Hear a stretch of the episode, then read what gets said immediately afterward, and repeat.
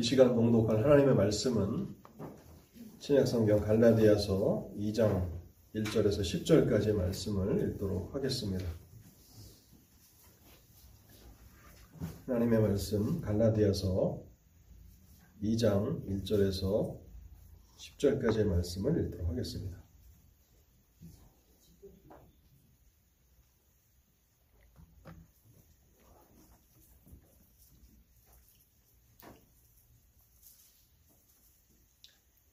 14년 후에 내가 바나바와 함께 디도를 데리고 다시 예루살렘에 올라갔나니 계시를 따라 올라가 내가 이방 가운데서 전파하는 복음을 그들에게 제시하되 유력한 자들에게 사사로이 한 것은 내가 다름질하는 것이나 다름질한 것이 헛되지 않게 하려 함이라.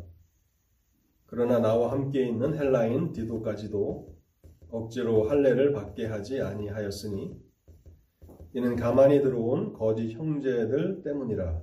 그들이 가만히 들어온 것은 그리스도 예수 안에서 우리가 가진 자유를 엿보고 우리를 종으로 삼고자 함이로되 그들에게 우리가 한시도 복종하지 아니하였으니 이는 복음의 진리가 항상 너희 가운데 있게 하려 함이라. 유력하다는 이들 중에 본래 어떤 이들이든지 내게 상관이 없으며 하나님은 사람을 외모로 취하지 아니하시나니 저 유력한 이들은 내게 의무를 더하여 준 것이 없고 도리어 그들은 내가 무할례자에게 복음 전함을 맡은 것이 베드로가 할례자에게 맡음과 같은 것을 보았고 베드로에게 역사하사 그를 할례자의 사도로 삼으신 이가 또한 내게 역사하사 나를 이방인의 사도로 삼으셨느니라. 또 기둥같이 여기는 야고보와 게바와 유한도 내게 주신 은혜를 알므로 나와 바나바에게 친교의 악수를 하였으니 우리는 이방인에게로 그들은 할례자에게로 가게 하려 함이라. 다만 우리에게 가난한 자들을 기억하도록 부탁하였으니 이것은 나도 본래부터 힘써 행하여 왔노라. 아멘. 말씀의 은혜를 구하며 잠시 기도하도록 하겠습니다. 자비로우신 하나님 아버지, 오늘도 여전히 저에게 은혜를 베푸심으로 저희를 예배의 초소로 인도해 주신 것을 감사합니다. 하나님, 우리가 시편에서 읽은, 읽은 것처럼 마른 땅처럼 주님을 사모하며 살아가기를 원합니다. 마른 땅이 비를 기다리는 것처럼 그렇게 갈급한 심령으로 하나님을 사모하며 기대하며 살아가기를 소원하오니 하나님 이 시간에도 저희의 심령의 은혜를 허락해 주옵소서.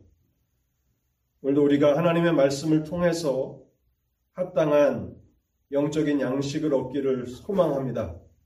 성령 하나님, 저희 가운데 역사하여 주셔서 말씀을 밝히 드러나게 하옵소서. 사랑하는 성도들의 마음과 생각을 주장하여 주시옵소서. 몸으로는 예배당에 나와서 앉아 있지만 그러나 그 마음이 하나님으로부터 멀어 있을까 두렵고 또한 그 생각이 세상의 여러 가지 일들로 분주할까 하나님 염려됩니다. 사랑하는 성도들의 마음과 생각을 주장하여 주셔서 하나님의 말씀을 듣기에 합당한 상태가 되게 하시고 이 시간에도 주님의 말씀을 증거하기 위해서 단에 선 부족한 종에게 함께하여 주시사 하나님의 진리를 온전히 증거할 수 있도록 성령으로 함께하여 주시옵소서. 이 시간을 주의 성령께만 온전히 의탁하올 때에 이 모든 말씀 우리 주 예수 그리스도의 이름으로 기도하옵나이다. 아멘. 우리가 신앙생활을 하면서 율법주의라는 말을 참 많이 사용합니다. 그런데 안타깝게도 율법주의라는 말을 잘 이해한 상태에서 그 용어를 사용하시는 분들은 많지 않은 것 같습니다. 몇 년 전에도 율법주의라는 말을 사용하면서 교회를 비판하시는 어떤 분과 대화를 나눈 적이 있었는데요. 그분 역시도 율법주의라는 말을 많이 사용하면서 대화를 하지만 그 용어를 제대로 이해하지 못하고 사용하고 있는 것을 보면서 대화를 나누는 가운데 제 마음이 참 답답함을 느꼈던 기억이 있습니다. 여러분은 율법주의를 어떻게 정의하고 계십니까? 무엇이 율법주의입니까? 일반적으로는요, 성도들이 율법을 지켜야 한다는 가르침이 율법주의라고 생각을 합니다. 율법대로 사십시오, 율법대로 거룩하게 살아가십시오라고 가르치면 그게 율법주의라고 그렇게 정의를 하는데요. 그런데 그 주장은 맞을 수도 있고 틀릴 수도 있습니다. 율법주의는 사람이 구원을 받기 위해서 율법도 지켜야 한다고 가르치는 것이 율법주의입니다. 구원을 받기 위해서 예수도 믿어야 하지만 율법도 지켜야 한다고 말하면 그것이 율법주의입니다. 그런데 예수를 믿고 구원을 받은 사람들에게 거룩하게 살기 위해서 율법을 지키십시오라고 말한다면 그것은 율법주의가 아닙니다. 하나님의 영광을 위해서 율법대로 거룩하게 사십시오 라고 말하면 그것은 율법주의가 아닌 것입니다. 율법주의는 구원을 받는 수단으로서 예수를 믿는 것으로는 충분하지 않으니 율법도 지켜야 합니다 라고 말하는 것이 율법주의라는 것입니다. 그런데 이 구분을 잘 구분하면서 그 용어를 사용하시는 분들이 참 많지 않다는 것입니다. 요한일서 5장 3절에 보면 이런 말씀이 있습니다. 하나님을 사랑하는 것은 이것이니 우리가 그의 계명들을 지키는 것이라. 만일 율법주의에 대한 구분이 없다면 어떤 분들은 요한을 예수님의 제자 요한을 율법주의라고 그렇게 비난할 것입니다. 하나님을 사랑하는 것은 이것이니 우리가 그의 계명들을 지키는 것이라. 하나님을 사랑하기 위해서 사랑하는 마음을 하나님 앞에 나타내 보이기 위해서 하나님을 기쁘시게 하기 위해서 하나님처럼 거룩하게 살기 위해서 율법을 지키는 것은 율법주의가 아니라는 것입니다. 오늘 이 용어를 잘 여러분들이 이해하시길 바라고요.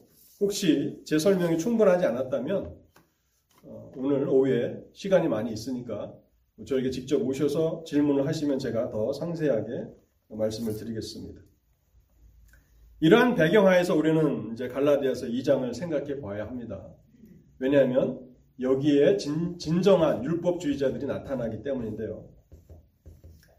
먼저 우리는 지난주에 1장 어, 마지막 부분을 살펴본 내용들을 간략하게 정리하고 넘어가겠습니다. 지난주에 우리는 복음은 하나님께로부터 온 것이다 라고 하는 진리를 생각해 보았습니다. 복음은 하나님께로부터 온 것이고 그리고 그 복음은 무엇에 관한 것입니까? 예수 그리스도에 관한 것입니다. 복음은 하나님께로부터 온 것이고 그 복음은 예수 그리스도에 관한 것입니다. 이 부분을 우리는 분명히 알아야 하는 것입니다. 성경 계시는 다른 어떤 것이 아닌 예수 그리스도에 관한 것입니다. 그래서 우리가 예수 그리스도를 더 알기 위해서는 어떻게 해야 합니까? 성경 계시를 부지런히 연구해 나가야 하는 것입니다. 또 우리는 복음의 능력에 대해서도 생각해 보았는데요. 복음은 바울의 인생의 주인을 바꿔 놓았죠. 바울에게 일어난 이 극적인 변화야말로 바울이 이 복음을 예수 그리스도로부터 받았다라고 하는 가장 확실한 증거가 되었습니다. 1장 14절에 보면 회심하기 전에 바울의 삶을 설명하면서 내가 라고 말합니다. 내가, 내가, 내가. 그런데 다메섹으로 가는 그 길에서 부활하신 주님을 만난 이후에 바울의 인생은 바뀌었는데 15절과 16절에 보면 그 주어가 무엇입니까? 하나님께서 이제 더 이상 바울의 인생은 바울 자신의 것이 아닙니다. 하나님이 바울의 인생의 주인이심을 그는 고백하는 것입니다. 그 하나님이 여러분의 인생의 주인이십니까? 그렇다면 여러분들은 복음의 능력을 경험하신 것입니다. 또 우리는 마지막으로 복음의 은혜에 대해서 생각해 보았습니다. 무엇이 은혜입니까? 바울은 하나님께서 모태로부터 자신을 선택하셨고 때가 되었을 때 복음으로 그를 부르셨다고 말하고 있습니다. 하나님의 택하심과 복음으로 부르심이야말로 복음에 나타나는 진정한 은혜다라고 하는 사실을 그는 고백하였습니다. 자, 우리는 오늘 이제 갈라디아서 2장 말씀을 생각해 보려고 하는데요.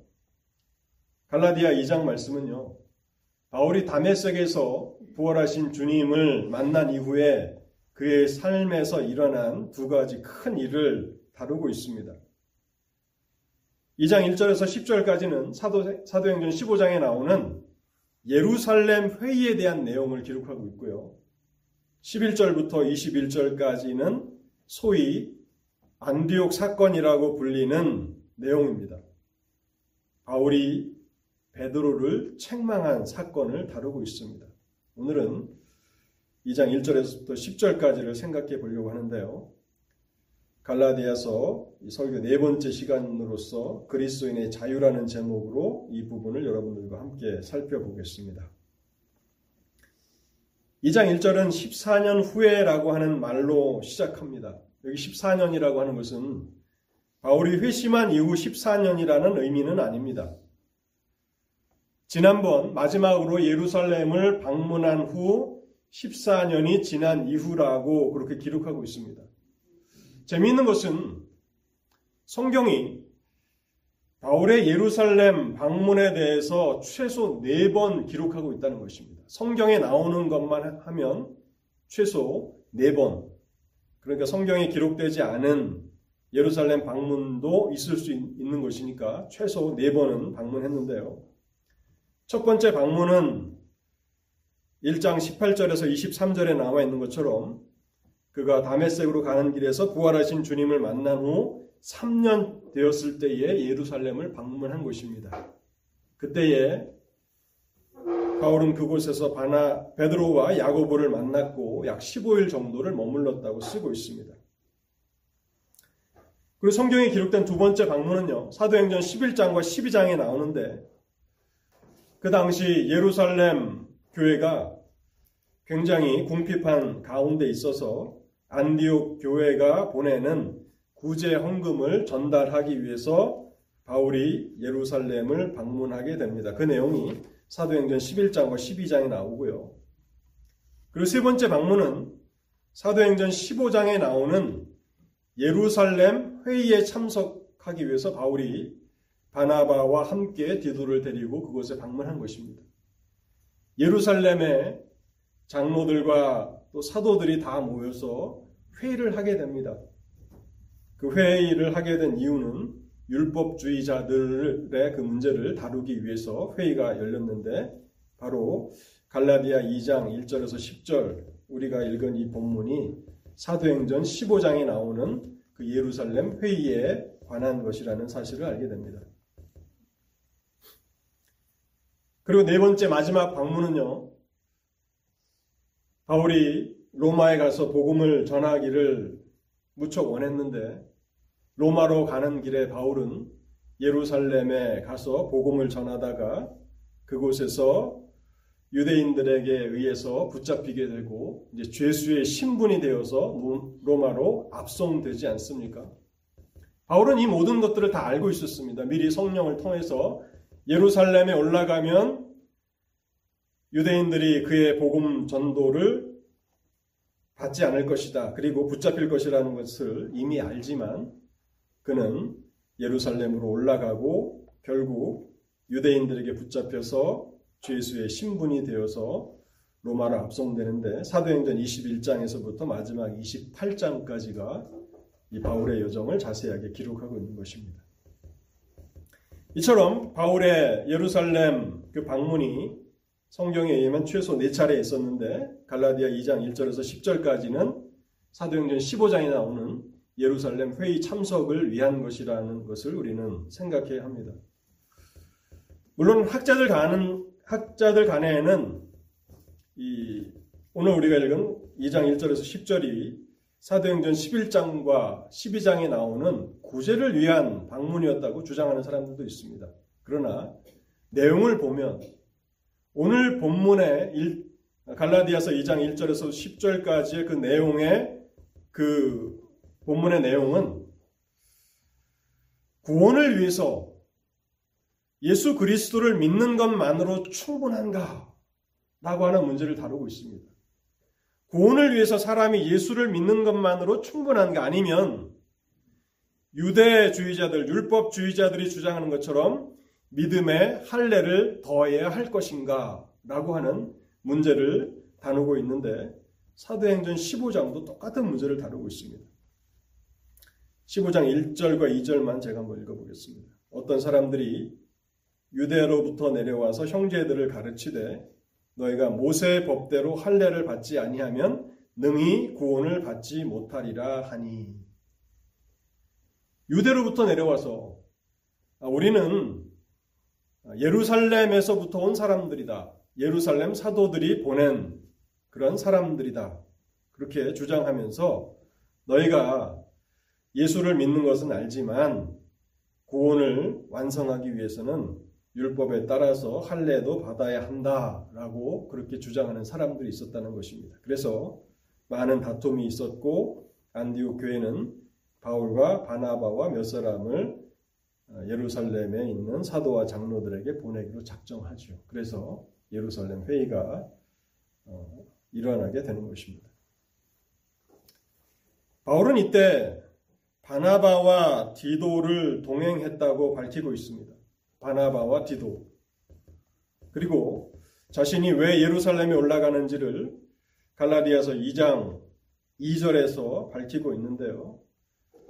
2절 말씀을 제가 다시 한번 읽어보겠습니다.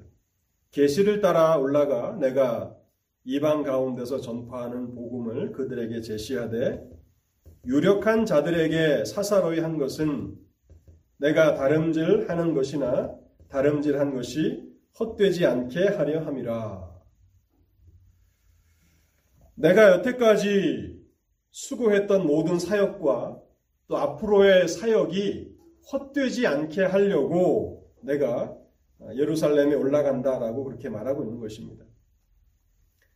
근데 이 말씀을 잘못 해석하면 어, 오해의 소지가 좀 있는 그런 말씀입니다. 바울이 지금까지 자신이 복음 사역이나 또 자신이 복음을 전하는 그 사역을 했는데 확신이 좀 부족해서 혹시 내가 전한 복음이 틀렸으면 어떻게 하나 내가 복음 사역을 잘못한 것은 아닌가 하는 차원에서 예루살렘에 올라가서 예루살렘 사도들에게 자기의 복음과 사역을 점검받기를 원했다. 그런 의미는 아니라는 것입니다. 이미 14년이라고 하는 시간이 흘렀습니다. 이미 많은 사역들을 그가 하고 있었던 것이죠. 그때 가서 확신이 부족해서 예루살렘 장로들과 사도들에게 자기 사역과 복음을 점검 받기를 원했다. 그런 말씀은 아니라는 것입니다. 그럼 이 말씀은 어떤 의미가 있는가? 헛되지 않게 하려 한다는 이 말씀은 어떤 의미인가? 그것은 율법주의자들의 주장 때문에 구원을 받기 위해서는 예수 그리스도를 믿을 뿐 아니라 율법에 따라서 할례도 받아야 한다라고 주장하는 이 사람들 때문에 갈라디아 교회를 비롯해서 이방의 교회들이 거짓된 가르침으로 말미암아서 큰 혼란에 빠지게 된 이 상황을 속히 해결하려는 목적이라는 뜻입니다. 거짓된 가르침이 계속해서 이방 교회들 가운데 퍼져나가게 되면 어떻게 됩니까? 자신이 여태까지 수고한 모든 사역과 또 앞으로의 사역이 헛된 일이 되지 않겠습니까? 갈라디아 교회도 복음이 복음을 처음에 바울로부터 잘 받았는데 거짓 교사들이 들어와서 율법에 따라서 할례도 받아야 한다 하니까 그들이 흔들리기 시작하지 않았습니까? 그래서 빨리 이 문제를 해결해야 되겠다라고 하는 그런 의미가 헛되지 않게 하려 한다라고 하는 의미로 우리가 해석해야 한다는 것입니다. 그러면서 사절 말씀에 보면요. 이 어려움을 초래한 사람들을 이렇게 묘사하고 있습니다. 가만히 들어온 거짓 형제 까닭이라. 이는 가만히 들어온 거짓 형제들 때문이라. 그들이 가만히 들어온 것은 그리스도 예수 안에서 우리가 가진 자유를 엿보고 우리를 종으로 삼고자 함이로되. 가만히 들어온 거짓 형제. 여러분, 이 말이 얼마나 많은 의미들을 함축하고 있는 그러한 표현입니까? 교회를 어지럽히고 또 교회를 해하려고 하는 이 사람들이 가만히 들어왔다는 것입니다. 여러분, 이단의 특징이 바로 가만히 들어오는 것입니다. 뭐 특별하게 뭐 유별나게 눈에 띄는 옷을 입고 다닌다든가 또 외모가 뭐 사람들에게 이렇게 독특한 그런 외모가 아니라 매우 친숙하고 또 우리 가운데 하나라고 여겨지는 그런 사람이라는 것입니다. 이 사람들이 들어올 때도 가만히 들어온다는 것입니다. 교회에 열심을 다하는 일꾼인 것처럼 또 믿음이 그렇게 어, 큰 믿음이 좋은 그런 형제와 자매인 것처럼 그렇게 가만히 들어온다는 것입니다. 그래서 분별해 내기가 참 어렵다는 것이죠. 요즘에 이렇게 유튜브에 보면 그 전화 사기를 당한 사람들이 그 녹취해가지고 올려놓은 그런 것들이 있잖아요. 가만히 들으면 정말 우리 여러분들이나 저도 그대로 속을 수밖에 없을 만큼 그렇게 어, 자연스러운 거예요. 정말 믿을 수밖에 없는 그런 상황이니까 어떤 돈을 빼서 이렇게 그 사람들에게 넘겨주는 거 아닙니까? 뭐 그 사람들이 전혀 교육도 받지 못하고 뭐 지식도 없고 경험도 없는 게 아니라 저나 여러분이나 똑같은 또 어떤 측면에서 보면 또 교육도 많이 받은 그런 사람들인데 너무 자연스러우니까 그렇게 속게 되는데 교회 안에도 가만히 들어온 거짓 형제들이 있고 거짓 가르침들이 있다는 것입니다. 그런데 그들이 목표로 하는 것을 우리가 잘 생각해 보면 이 사람들이 얼마나 무시무시한 사람인가, 얼마나 무자비하고 잔인한 사람들인가를 우리는 알게 됩니다. 사절을 보십시오. 이는 가만히 들어온 거짓 형제들 때문이라 그들이 가만히 들어온 것은 그리스도 예수 안에서 우리가 가진 자유를 엿보고 우리를 종으로 삼고자 하니로되 매우 친절해 보이고 또 신앙도 좋아 보이는 그러한 사람들이고 그들의 가르침인데 결국 그 가르침을 따라가면 어떻게 됩니까? 우리가 가진 예수 그리스도 안에서 가진 우리의 자유를 빼앗기게 되고 우리는 종의 삶을 살아가게 된다 하는 것입니다. 갈라디아서에는요, 자유와 속박이라는 그런 주제가 여러 차례 언급되고 있는데요. 갈라디아 2장 4절, 또 4장 3절, 4장 9절, 4장 21절에서 31절까지 그리고 5장 1절에 자유와 속박, 종에 대해서 그렇게 여러 차례 강조하고 있습니다.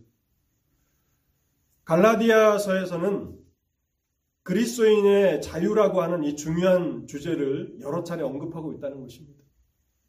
복음에 대해서 설명하면서 이 자유, 그리스도 안에서 있는 이 자유를 분명하게 강조하고 있는데 이 자유를 빼앗아 가려고 하는 그러한 거짓 형제들이 있다라고 하는 것을 우리에게 경고해 주고 있는 것입니다. 그래서 바울은 이 치열한 싸움을 싸우고 있는 것입니다. 갈라디아 1장서부터 2장까지 많은 지면을 할애해서 이 거짓 가르침, 율법주의자들의 그 주장을 반박해 나가고 있는데요. 갈라디아 3장 13절에도 보면요. 여기와 관련해서 이렇게 쓰고 있습니다. 그리스도께서 우리를 위하여 저주를 받은 바 되사 율법의 저주에서 우리를 속량하셨으니 기록된 바 나무에 달린 자마다 저주 아래 있는 자라 하였습니다. 그리스도께서 이 일을 이루시기 위해서 그리스도 안에 있는 성도들에게 참된 자유를 주시기 위해서 어떠한 희생을 치르셨는지를 생각하면서 그리스도께서 우리를 위해서 대신 저주를 받으시고 우리에게 참된 자유를 주셨다라고 말하고 있는 것입니다. 바울은 이 자유가 어떻게 해서 어떠한 그런 대가를 치르고 그리스도인들 가운데 주어지게 된 것인지를 잘 알기 때문에 율법주의자들과 치열한 싸움을 싸우고 있는 것입니다. 그럼 갈라디아 3장 13절에 나오는 율법의 저주에서 우리를 속량하셨다라고 되어 있는데요. 율법의 저주라는 것은 무엇입니까? 율법의 저주라는 것은 율법이 모든 사람에게 완전할 것을 요구한다라고 하는 그 가르침을 우리가 먼저 생각해야 하는데요. 신명기 27장 26절에 보면요. 이런 말씀이 있습니다. 이 율법의 모든 말씀을 실행치 아니하는 자는 저주를 받을 것이라 할 것이요 모든 백성은 아멘 할지니라. 신명기 27장 마지막 절의 이 말씀입니다. 이 율법의 모든 말씀을 실행치 아니하는 자는 저주를 받을 것이라. 율법은 율법의 모든 말씀을 다 실행해야 한다라고 그렇게 강조하고 있고 만일 율법의 모든 말씀을 실행치 않는다면 저주를 받을 것이다. 그리고 이 선포가 끝난 이후에 모든 백성은 여기에 대해서 아멘 하라. 그렇게 말씀하고 있다는 것입니다. 그래서 우리가 율법의 요구에 순종하는 일에 있어서 조금이라도 부족하게 되면 율법은 그 즉시 우리를 정죄합니다. 우리를 죄인으로 낙인을 찍게 되죠. 그리고 이 죄는 결국 우리에게 사망을 선고하는데요. 소유의 문답 제14문에 보면 죄가 무엇인지를 이렇게 정의합니다. 죄가 무엇입니까? 죄는 하나님의 법을 순종함에 부족한 것이나 혹 어기는 것입니다. 죄를 정의할 때 하나님의 법을 순종함에 부족한 것이라고 먼저 정의하고 있습니다. 그래서 율법에 대한 완전한 순종을 우리가 행하지 못하게 된다면 율법은 우리를 죄인이라고 선언하게 되고 그리고 죄의 싹슨 죽음, 사망이라고 그렇게 정의하고 있는 것입니다. 인간은 그 누구도 율법의 요구를 완전하게 다 순종할 수 없다는 것입니다. 이것이 아담 이후에 태어난 모든 인류의 비극이 아닙니까? 하나님께서는 이 인간의 비극을 너무나 잘 아시기 때문에 하나님의 아들 예수 그리스도를 이 땅에 보내신 것입니다. 그래서 십자가에서 우리를 대신하여서 저주를 받게 하셨다고 갈라디아서 3장이 말씀하고 있는 것입니다. 예수 그리스도께서 십자가에서 우리를 대신해서 저주를 받으심으로 비로소 우리를 율법과 죄와 죽음에서 자유케 하신 것입니다. 그래서 갈라디아서 2장에 나오는 2장 4절에 나오는 그리스도 예수 안에서 우리가 가진 자유라고 하는 것은 바로 그리스도께서 우리를 대신해서 율법의 저주를 받으신 결과 그리스도인들이 갖게 된 자유라는 것입니다. 바울은 이 자유가 어떻게 얻어진 것을 너무나도 잘 알기 때문에 율법주의자들을 끝까지 그들과 치열한 싸움을 싸우고 있는 것입니다.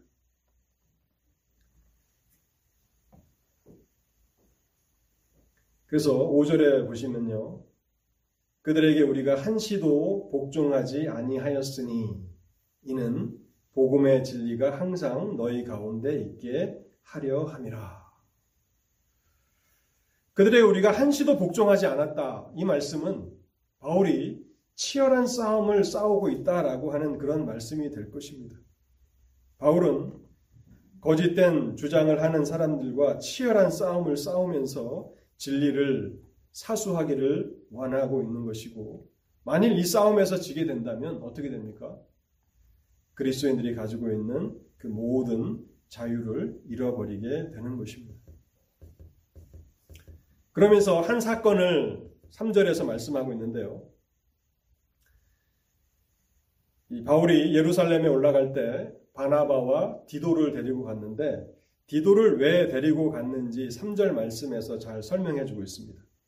그러나 나와 함께 있는 헬라인 디도까지도 억지로 할례를 받게 하지 아니하였으니 디도에게 억지로 할례를 받게 하지 않았다. 이 말씀을 우리 가만히 생각해 보면 율법주의자들, 유대주의자들은 디도까지도 할례를 받아야 한다고 주장했던 것입니다. 이방인이었지만 예수 그리스도를 믿는 것만으로는 충분하지 않기 때문에 모세 율법에 따라서 디도는 할례를 받아야 한다라고 그렇게 강력하게 주장했는데 바울은 어떻게 했습니까? 억지로 할례를 받게 하지 않았다는 것입니다. 근데 이것이 어디에서 일어난 일입니까? 예루살렘에서 일어난 일입니다. 예루살렘. 여러분, 예루살렘은 어디입니까? 수천 년 동안 모세의 율법을 사랑하던 유대인들의 그 신앙의 중심지 아닙니까? 우리가 뭐 한국말을 배우는 한국학교를 우리가 오랫동안 우리 교회에서도 운영했지만 한국말을 배우는 사람들에게 있어서 그 문화의 중심지는 어디입니까? 서울이죠. 한국 문화와 한국 언어를 배우고 사랑하는 사람들이 있다면 전 세계 사람들은 서울을 가장 동경하게 될 것입니다. 예루살렘은 그러한 측면에서 율법을 사랑하는 사람들 뿐만 아니라 아브라함 때부터 할례를 행해서 자신들이 하나님의 택함 받은 하나님의 백성이라고 하는 그 자부심이 강했던 그 유대인들의 그 신앙의 중심지가 아닙니까? 그 예루살렘의 많은 장로들과 또 그들 가운데 있는 예루살렘 사도들이 모여 있는 공식 석상에서도 바울이 디도를 소개합니다. 바나바는 유대인이기 때문에 아마 어, 할례를 이미 받았을 것입니다. 유, 대 그 가정에서 뭐 바울도 그랬겠죠. 왜냐하면 그도 유대인이었습니다. 그러나 디도를 이제 자신의 복음 사역의 동역자로 소개하는데 이 사람은 이방 사람이에요. 그런데 이방인 디도를 자신의 동역자라고 소개하면서 그에게 할례를 받으라고 강요하지 않았다는 것입니다. 예루살렘에서조차도 예루살렘 장로들이 모여 있고 예루살렘의 사도들이 모여 있는 그 공식 석상에서도 이방인 디도가 구원을 받기 위해서 할례를 받아야 한다라고 주장하는 사람들 앞에서도 굴복하지 않았다는 것입니다. 이렇게 행함으로써 바울은 갈라디아 여러 교회들을 돌아다니면서 구원을 받기 위해서 예수를 믿는 것만으로는 충분하지 않으니 율법에 따라서 할례도 받아야 한다는 유대주의자들의 그 율법주의자들의 주장이 틀렸음을 예루살렘에서 확정한 것입니다. 한국의, 한국어에 대해서 또 한국 문화에 대해서 어떤 오해가 있어서 막 싸우다가 그것을 어디에 가서 확정받으면 됩니까? 서울에 가서 확정받으면 되는 거죠. 그죠? 서울 사람들이 뭐라고 하는가? 또 서울에 어떤 문화가 있는가를 보면 한국과 관련한 모든 것은 모든 문화와 언어의 중심지인 서울에서 확정하면 되는데 바울이 그렇게 했다는 것입니다. 그래? 그렇게 율법을 따라서 할례를 받는 것이 구원의 필수적인가? 그렇다면 내가 이방인 디도를 데리고 가서 예루살렘에서 어떤 일이 일어나는가를 보자 하는 것입니다. 근데 결국 디도는 예루살렘에서조차도 할례를 받지 않았다 하는 것입니다. 그뿐만 아니라 예루살렘에 있는 사도들과 장로들이 바울의 복음 메시지가 하나님께로부터 온 것이라 그것이 진리라고 하는 것을 온 천하에 알도록 확인해 주게 됩니다. 사도행전 15장 7절과 10절, 또 13절, 19절에서부터 20절까지 말씀을 제가 읽어보려고 하는데요. 여기에 보면 베드로가 나오고 야고보가 나옵니다. 베드로는 사도들의 대표라고 할 수 있고 야고보는 주의 형제 그 예수님의 그 형제 야고보를 말하는 것입니다. 열두 제자 중 한 명의 야고보가 아닌데 주의 형제 야고보가 유대인들에게 어, 대단한 영향력을 미쳤고 아마도 베드로 이상의 지도력을 가진 것 같아요. 그래서 베드로와 야고보의 그 이야기를 제가 한번 어, 읽어 보겠습니다. 많은 변론이 있은 후에 베드로가 일어나서 말하되 지금 너희가 어찌하여 하나님을 시험하여 우리 조상과 우리도 능히 매지 못하는 율법의 멍에를 제자들의 목에 두려 하느냐 라고 말하는 것입니다. 우리 조상과 우리도 능히 매지 못하는 이 율법의 멍에를 왜 이방인 제자들에게 메우려 하느냐 하는 것이 베드로의 마지막 결론이었다는 것입니다. 그리고 야고보가 또 이렇게 말합니다. 야고보가 대답 하여 말하되 형제들아 내 말을 들으라. 그러므로 내 의견에는 이방인 중에서 하나님께로 돌아오는 자들을 괴롭게 하지 말고 이방인 중에서 예수를 믿어 하나님께로 돌아오는 자들을 괴롭게 하지 말라는 것입니다.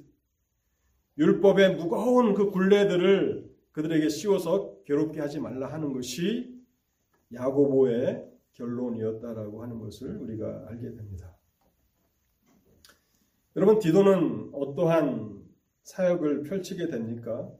디도는요. 그 고린도 교회를 아시죠? 신약의 교회 가운데 참 많은 문제가 있었던 고린도 교회. 고린도 교회에 이 고린도 전후서를 쓰게 되지 않습니까? 그 고린도 교회에 바울이 쓴 편지를 가지고 간 사람이 디도입니다. 그러니까 문제가 많은 교회에 바울의 서신을 가지고 간다는 것은 쉽지 않은 일이죠. 문제를 해결해야 되니까. 그 어려운 일을 맡았던 사람이 디도고 또 바울이 크레데라고 하는 그 섬에 디도를 남겨두게 되는데 디도서에 보면 크레데 사람들이 어떤 인물인가를 설명하면서 크레데 사람들은 어, 먹는 것 또 육신적인 것만 좋아하고 전혀 영적이지 않다라고 하는 좀 그렇게 어, 비난하는 그런 어, 평을 받게 되는데 그 거칠고 또 육신적인 그 사람들 가운데서 앞으로 목회를 하게 될 사람이 디도입니다. 그래서 디도의 디도서를 보면 바울이 디도를 호칭하는데 나의 참 아들 된 디도라고 그렇게 표현을 합니다. 그러니까 바울이 얼마나 믿음직한 그런 형제인지 나의 참 아들 된 이렇게 소개하는 그런 어, 목회자 후보생이었는데요. 이 모든 예루살렘 회의를 통해서 앞으로 이제 그가 감당해야 될 그 어려운 사역을 어, 행하게 될 때에 디도가 얼마나 큰 확신을 가지고 사람은 오직 예수 그리스도를 믿음으로만 하나님의 은혜로 구원을 받는다라고 하는 그 메시지를 전하는 데 있어서 얼마나 큰 힘과 또 위로와 확신을 갖게 되었을까를 우리는 생각하지 않을 수 없는 것입니다.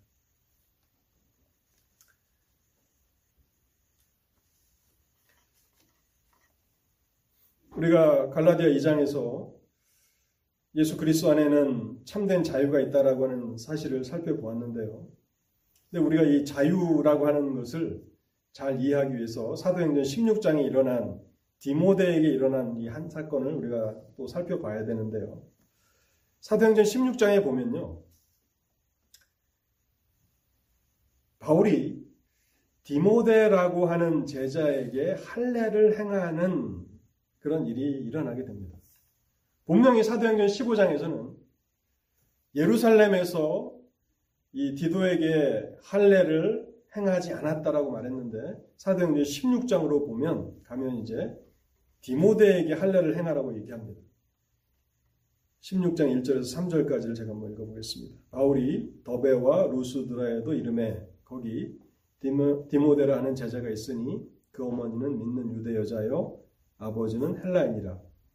디모데는 루스드라와 이고니온에 있는 형제들에게 칭찬받는 자니 바울이 그를 데리고 떠나고자 할세 그 지역에 있는 유대인으로 말미암아 그를 데려다가 할례를 행하니 바울이 디모데에게 할례를 행하고 있습니다. 아니 15장에서는 그렇게 율법주의자들에 맞서서 할례를 행할 수 없다라고 주장했던 바울이 16장에서는 타협을 시도하고 있는 것입니까? 우리가 이 문제를 어, 잘 이해하지 못하면 그리스도 안에 있는 그 자유가 무엇인지를 충분히 어, 이해하는 데 실패하게 됩니다.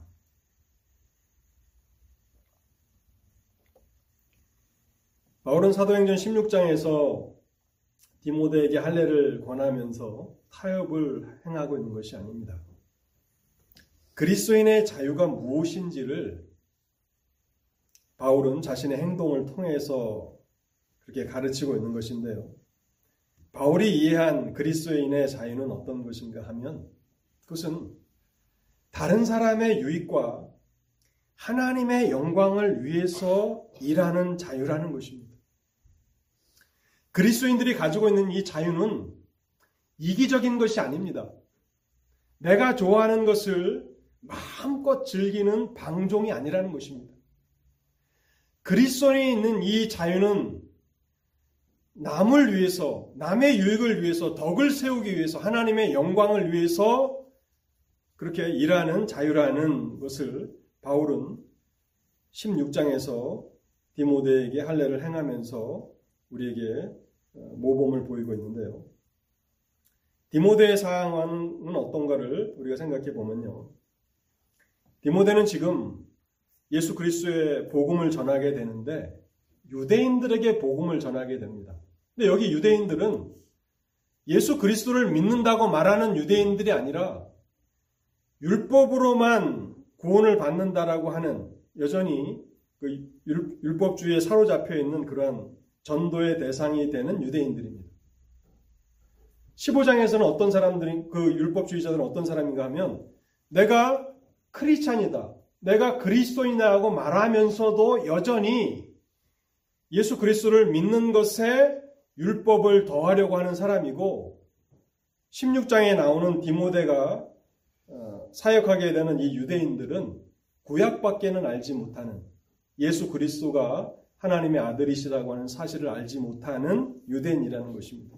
그때에 만일 디모데가 할례를 받지 않게 된다면 유대인들은 디모데를 어떻게 생각하겠습니까? 그와 교제하려고도 하지 않겠죠. 왜냐하면 구약만 알고 있는 사람들이니까. 그래서 그들과의 불필요한 논쟁을 사단에 사전에 차단하고 복음을 전하는 데 있어서 훨씬 유익하다고 판단했기 때문에 바울은 디모데에게 할례를 받으라고 말하고 있는 것입니다. 할례는 할 수도 있고 안 할 수도 있는 것입니다. 그런데 15장에서는 할례를 꼭 받아야 예수를 믿는 것뿐만 아니라 할례를 꼭 받아야 구원을 얻는다라고 말했기 때문에 바울은 절대로 디모, 디도가 할례를 받아서는 안 된다라고 말한 것이고 16장에서는 받을 수도 있고 안 받을 수도 있는 것인데 유대인들에게 복음을 전하는 데 있어서 훨씬 더 유익할 것이라. 그래서 허드슨 테일러가 중국에 갔을 때 어, 보통 이제 그 당시에 선교사들은 뭐 서양에서 입는 이런 양복들을 입고 이제 전도를 했는데 허드슨 테일러는 중국 사람들의 옷을 입고 가서 어, 중국 사람에게 이제 전도를 했거든요. 그런 것이죠. 그렇다면 조금 더 그들에게 복음을 전하는 데 있어서 용이하기 때문에 이렇게 했다는 것입니다. 그래서 고린도전서 8장에 보면요. 바울이 이 똑같은 어, 그리스도인의 자유를 설명하는데 거기에 보면 어, 고린도라고 하는 도시에는 우상이 우상 숭배가 어, 가득한 도시였지 않습니까? 그래서 우상이 제사한 고기를 이제 시장에서 파는데 그 고기를 먹어야 될 것인가 말아야 될 것인가 하는 그런 논쟁이 있었어요. 바울같이 믿음이 성숙한 사람들의 측면에서 보면 우상은 아무것도 아니거든요. 뭐 우상에게 절한 그 고기라고 해서 우리가 못 먹을 게 어디 있습니까? 마음껏 먹을 수 있는데 또 신앙이 연약한 그런 형제나 자매들은 어 그것은 우상에게 드려졌던 고기인데 그것을 먹으면 안 되지 라고 생각했던 사람들도 있어요. 그래서 성숙한 사람과 또 성숙하지 않은 사람들과의 그런 어, 논쟁이 있었는데 고린도전서 8장 9절에 보면 이렇게 쓰고 있습니다. 이같이 너희가 형제에게 죄를 지어 그 약한 양심을 상하게 하는 것이 곧 그리스도에게 죄를 짓는 것이니라. 그러므로 만일 음식이 내 형제를 실족하게 한다면 나는 영원히 고기를 먹지 아니하여 내 형제를 실족하지 않게 하리라. 바울은 그것을 먹어도 된다는 것을 잘 알고 있었어요. 그런데 예수 그리스도 안에서의 이 자유는 내가 원하는 것을 마음껏 누리며 이기적으로 살아가는 자유가 아니라는 것입니다. 이 자유는 다른 사람들의 유익을 구하고 하나님께 영광을 돌리는 자유이기 때문에 나는 우상에게 바쳐진 그 고기를 먹는 것이 아무것도 아니라는 것을 알지만 내가 그 고기를 먹는 것 때문에 믿음이 연약한 형제와 자매들이 실족된다면 나는 영원히 그 고기를 먹지 않겠다고 선언하는 것입니다. 그것이 바로 그리스도 안에서의 자유다라고 하는 것을 우리는 이 갈라디아서를 통해서 보게 되는 것입니다. 결론의 말씀을 드리도록 하겠습니다. 복음은 믿는 자들에게 참된 자유함을 선포합니다. 그리스도 안에 있는 성도들은 참된 자유를 누리는 사람들입니다. 율법의 정죄와 또 죄의 종노릇과 죽음을 두려워하는 데서부터의 그런 자유를 주십니다. 그런데 본문은 이 자유를 빼앗으려고 하는 거짓 형제들이 있다라고 하는 것을 우리에게 알게 해줍니다. 이 자유를 빼앗길 수도 있다는 것입니다. 그래서 바울은 그 자유를 빼앗기지 않기 위해서 치열한 그런 진리의 싸움을 싸우고 있는데 5절에 보면요. 그들에게 우리가 한시도 복종하지 아니하였으니 이는 복음의 진리가 항상 너희 가운데 있게 하려 함이라. 복음의 진리가 항상 너희 가운데 있게 하려 함이라.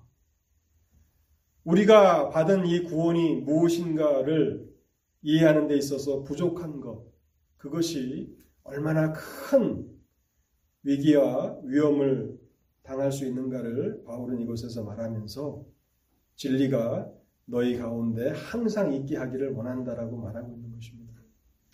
사랑하는 성도 여러분, 날마다 우리가 하나님의 말씀을 읽고 묵상하고 또 매주일 이렇게 교회에 나와서 예배 때마다 하나님의 말씀을 듣고 배웁니다. 왜 우리가 이렇게 해야 합니까? 복음의 진리가 항상 우리 가운데 있게 하려 하는 것입니다. 우리가 하나님의 진리 가운데 깊이 뿌리를 내리고 이 진리에 있어서 우리가 성숙한 사람이 되지 않는다면 그리스도께서 우리에게 주신 이 자유를 잃어버릴 수도 있다는 것입니다. 자유를 잃어버리면 율법의 종노릇하면서 또한 죄의 종노릇하면서 또 죽음을 무서워하면서 그렇게 살아갈 수밖에 없는 것입니다. 그래서 여러분의 이 남은 삶이 점점 더 진리를 알아가시고 바울이 이곳에서 말하는 것처럼 하나님의 복음의 진리가 항상 여러분 가운데 머물도록 모든 노력을 기울이시는 여러분들 모두가 되실 수 있기를 바랍니다. 같이 기도하시겠습니다.